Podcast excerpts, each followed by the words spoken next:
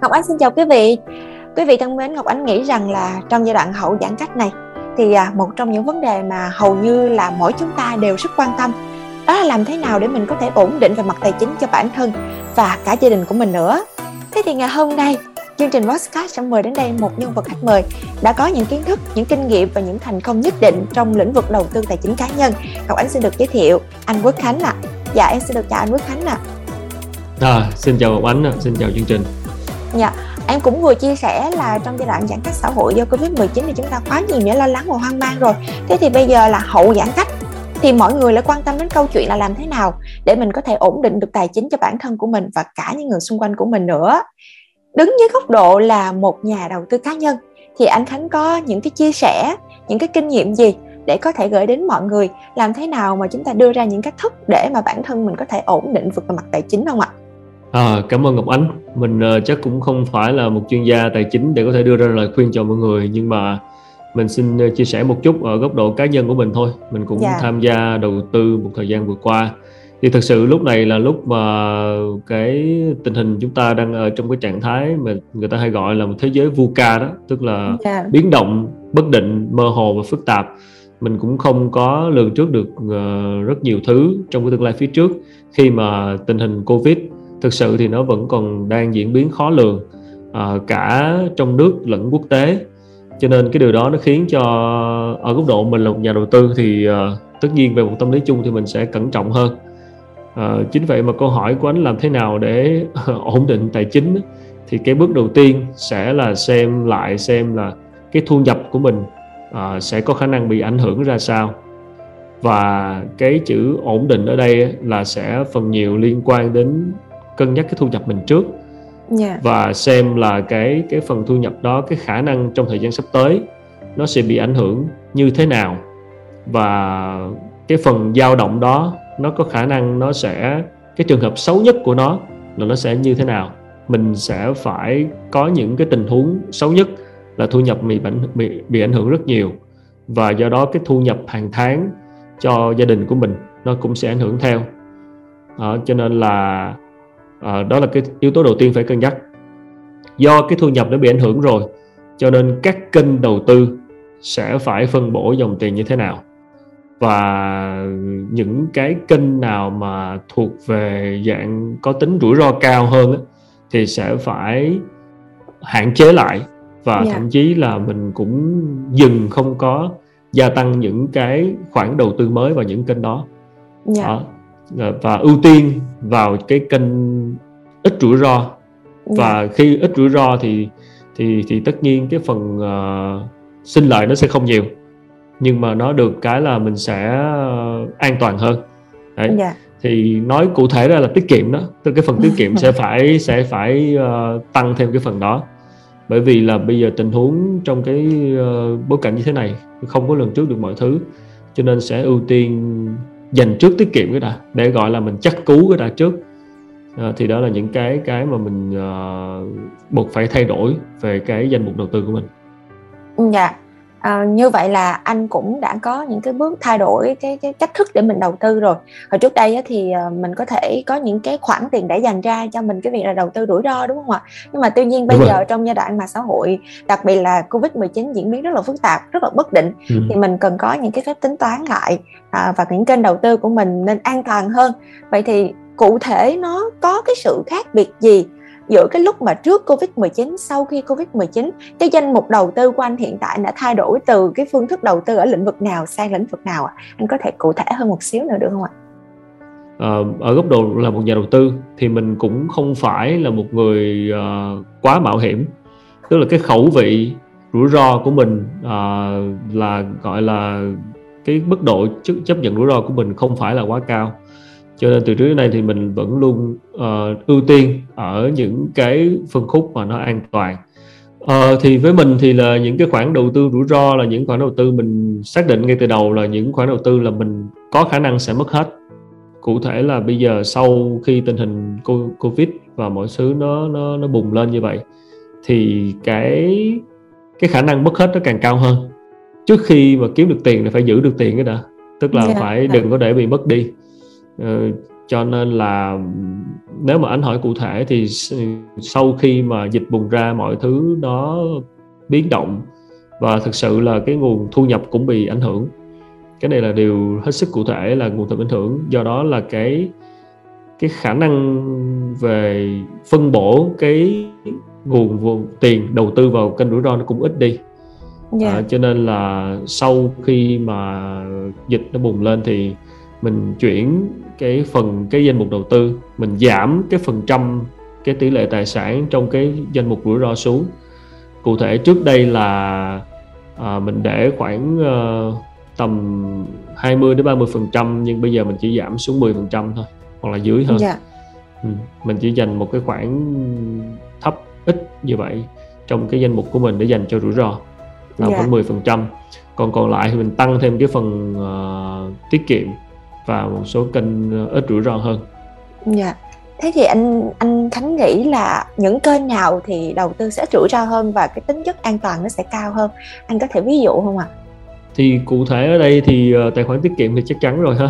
Và tiết yeah. Dạ. kiệm thì uh, đó thì mình sẽ cùng cái khoản đầu tư mà an toàn và tất nhiên đi kèm nó sẽ là cái phần sinh lợi nó thấp so với cái kênh rủi ro thì cái này là là, là chắc chắn rồi nhưng mà nó sẽ an toàn thứ yeah. Dạ. hai nữa là những cái uh, uh, sau dịch đó, uh, sau khi dịch bùng phát lên thì cái vấn đề sức khỏe nó cũng đặt được đặt lên cho nên là mình cũng gia tăng thêm cái phần đầu tư vào các kênh để bảo vệ sức khỏe đồng thời kết hợp đầu tư uh, ví dụ như là, là những cái sản phẩm mà liên quan đến bảo hiểm sức khỏe mà có kết hợp đầu tư yeah. Dạ. uh, thì đó là những cái dòng sản phẩm mà mình nghĩ là nó song song với việc uh, đầu tư giúp mình sinh lời thì nó cũng bảo vệ sức khỏe nữa và sức khỏe là một cái điều rất là quan trọng trong lúc này bởi vì có sức khỏe thì mới tiếp tục làm việc để kiếm tiền được đúng không? Dạ anh nãy anh có chia sẻ là anh sẽ để dành một cái phần tiết kiệm là không có đụng ừ. đến có phải ừ. giống như bao nhiêu người chồng người cha khác là anh đang tính toán cho gia đình cho con cái của mình không ạ?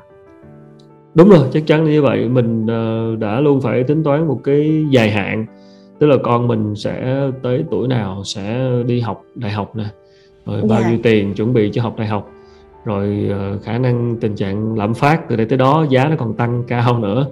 Rồi uh, học phí nó còn tăng cao nữa. Cho nên là thôi thì cứ cố gắng hết mức có thể để mình tính một cái con số. Ví dụ như cần uh, ờ, 10 đồng như vậy để con có thể học đại học trong 4 năm chẳng hạn. Đó, rồi giả sử mà nếu mà con thích đi du học thì như thế nào? Lại phần phải tính thêm nữa. Thì mình cố gắng để mình đặt cái mục tiêu là mình sẽ đạt được cái con số đó một con số uh, A, B nào đó để thỏa mãn được những cái uh, mục tiêu trong dài hạn trong tương lai trong 8 đến 10 năm nữa khi con mình lớn lên.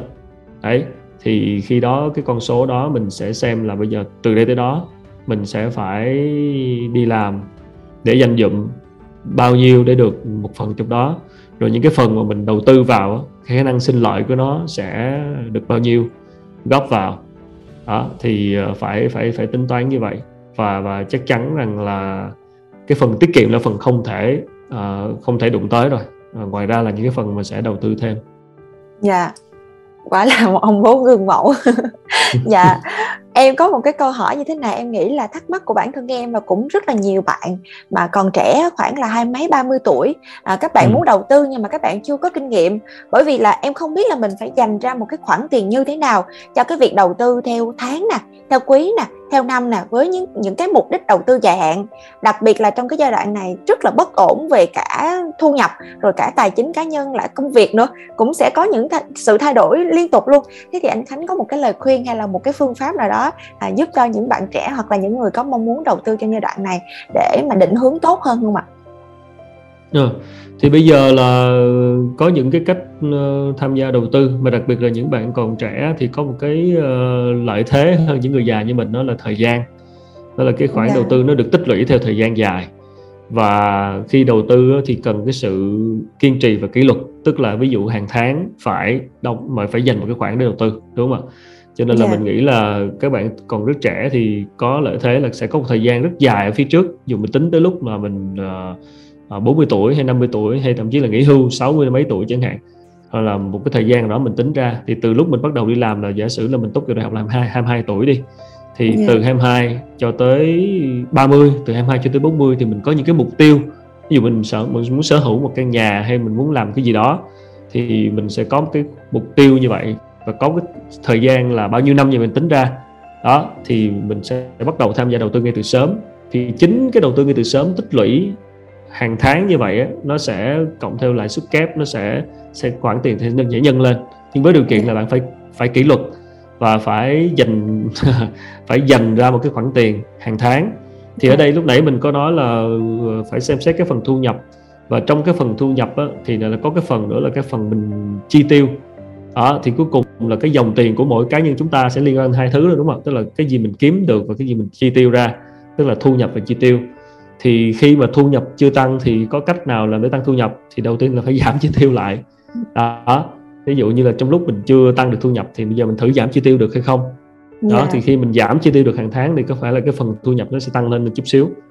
Đó rồi uh, một mặt đặc biệt trong cái kỷ nguyên biến động này cái sự bất định này thì lại càng phải cân nhắc chỗ này tức là tiết kiệm là dành ra một khoảng thời gian một khoản tiền sau khi thu nhập mình thu được rồi mình để, để dành ra tiết kiệm trước rồi mình mới chi tiêu xong đồng thời mình giảm thêm cái phần chi tiêu nữa thì có nghĩa là mình cũng tăng thêm cái phần để mình tiết kiệm nữa đó yeah. Dạ. thì uh, mình nghĩ là với các bạn trẻ thì uh, có thể là mình chưa có những cái nhu cầu sinh hoạt hàng ngày hàng tháng của mình đó thì mình xem mình sẽ cắt bớt lại uh, có khi là là là mình nghĩ là mọi chi phí cá nhân có thể giảm xuống mức tối thiểu nếu thực sự bạn muốn để dành nhiều.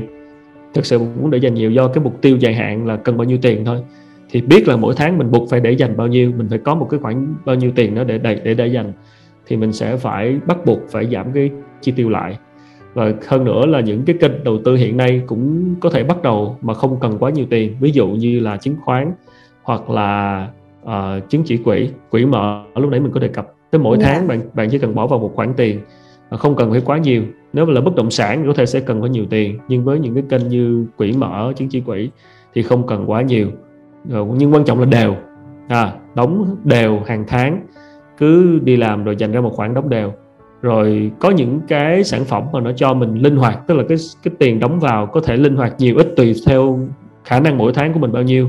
Cho nên là nếu tháng nào bạn tiết kiệm được nhiều thì bạn lại đóng vào nhiều hơn thì yeah. Dạ. cái khoản tiền đóng vào nó tích cóp lại thì mình đang ví dụ là sản phẩm chứng chỉ quỹ ha thì ờ, cái, cái những cái nhà quản lý quỹ họ sẽ sử dụng cái cái nguồn đóng của bạn và tập hợp nhiều cái nguồn quỹ của nhiều người khác nhau để có thể đầu tư vào những cái sản phẩm uh, trái phiếu hoặc cổ phiếu uh, và và sau một khoảng thời gian mình dài hạn thôi mình cứ đóng vào như vậy cứ sau một khoảng thời gian dài 5 năm 10 năm thì tính theo uh, thống kê thì cái, cái nền kinh tế Việt Nam cũng như là thị trường chứng khoán nó sẽ còn tăng trưởng á cho nên là cái phần yeah. Dạ. mà sinh lợi thì thường là nó sẽ cao hơn cái lãi suất ngân hàng là lãi suất tiết kiệm ngân hàng đó, cho nên là đó là một kênh bạn có thể tham gia vào với một số tiền không cần quá lớn mỗi tháng đó. còn lại thì vẫn là tài khoản tiết kiệm ngân hàng để chắc chắn phải có rồi đó. mình luôn dành một cái khoản cố định cho tiết kiệm ngân hàng rồi những cái khoản khác dành cho đầu tư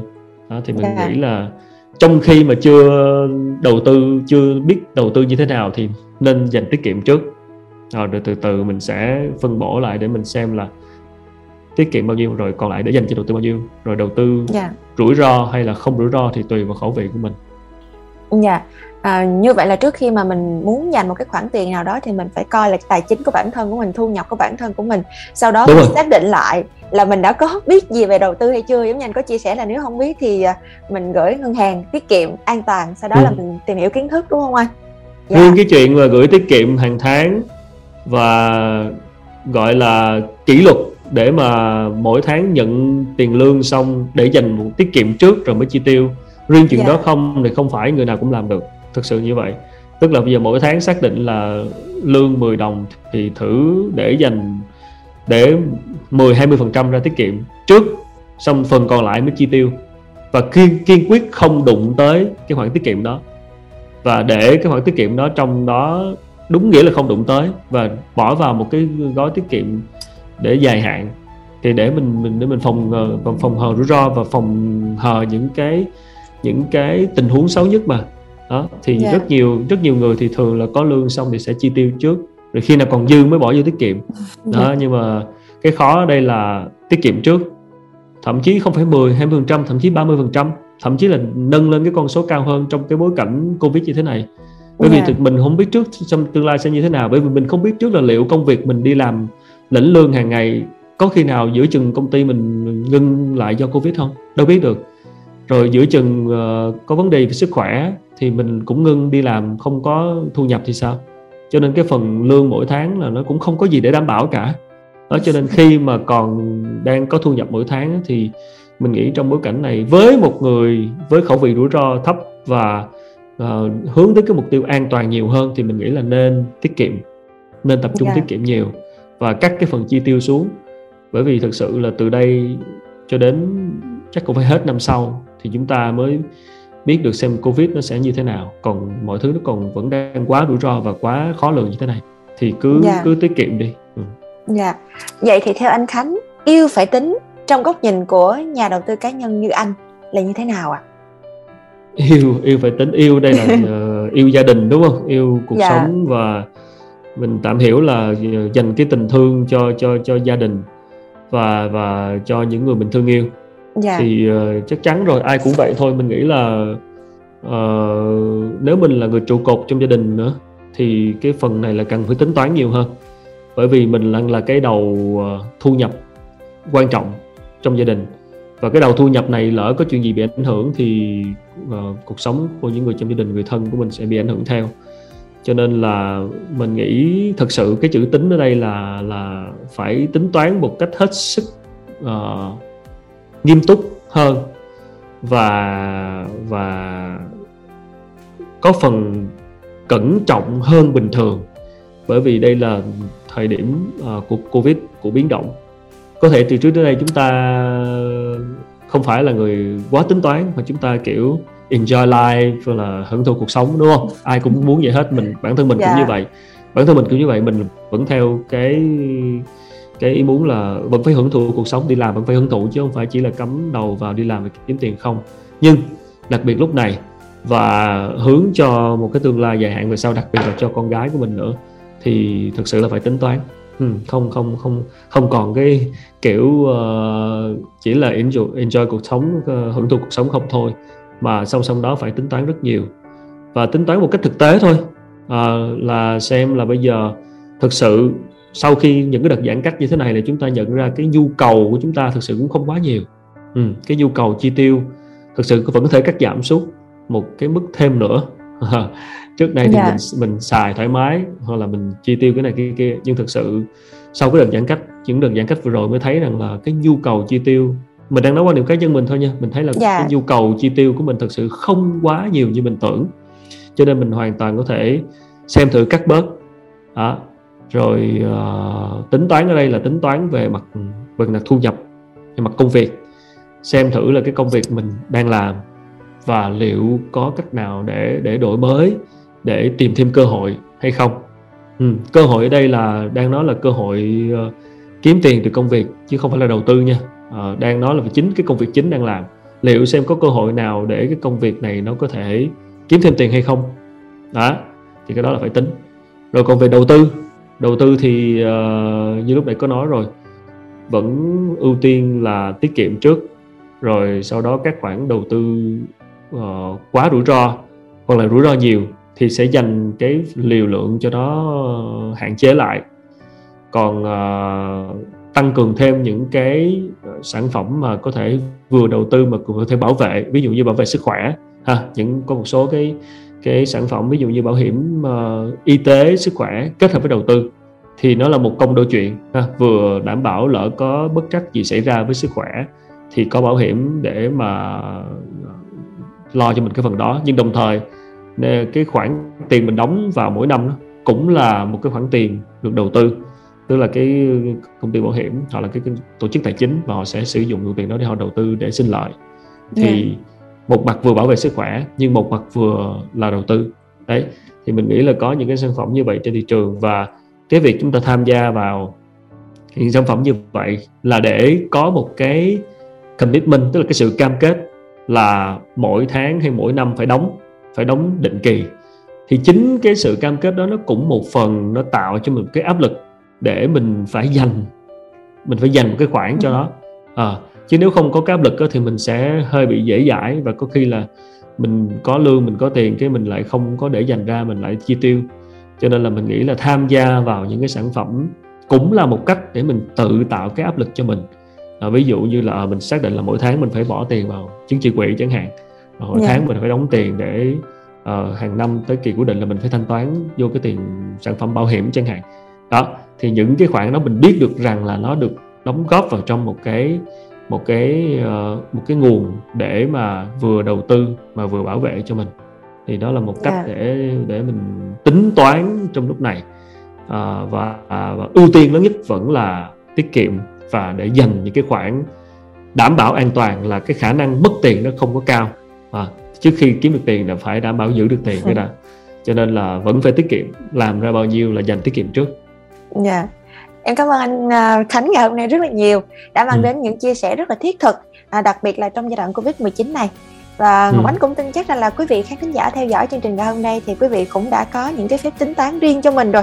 Làm sao để mà mình có thể ổn định về mặt tài chính gia đình của mình? Mình có thể chu toàn được cho những người thân yêu của mình.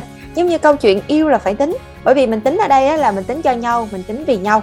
Khi mà chúng ta muốn bên nhau có một cuộc sống hạnh phúc dài lâu thì có một bài học rất là chân thật về cơm áo gạo tiền đó là chúng ta phải tính xa và tính đầy đủ nữa để mà chúng ta có thể dự trù được hết những cái phương án có thể xảy ra, đảm bảo cho những người yêu thương của mình sẽ có một cuộc sống hạnh phúc. Dạ một lần nữa em cảm ơn anh Quốc Khánh rất là nhiều với những chia sẻ vô cùng bổ ích. Rồi, xin chào anh xin cảm ơn, xin chào.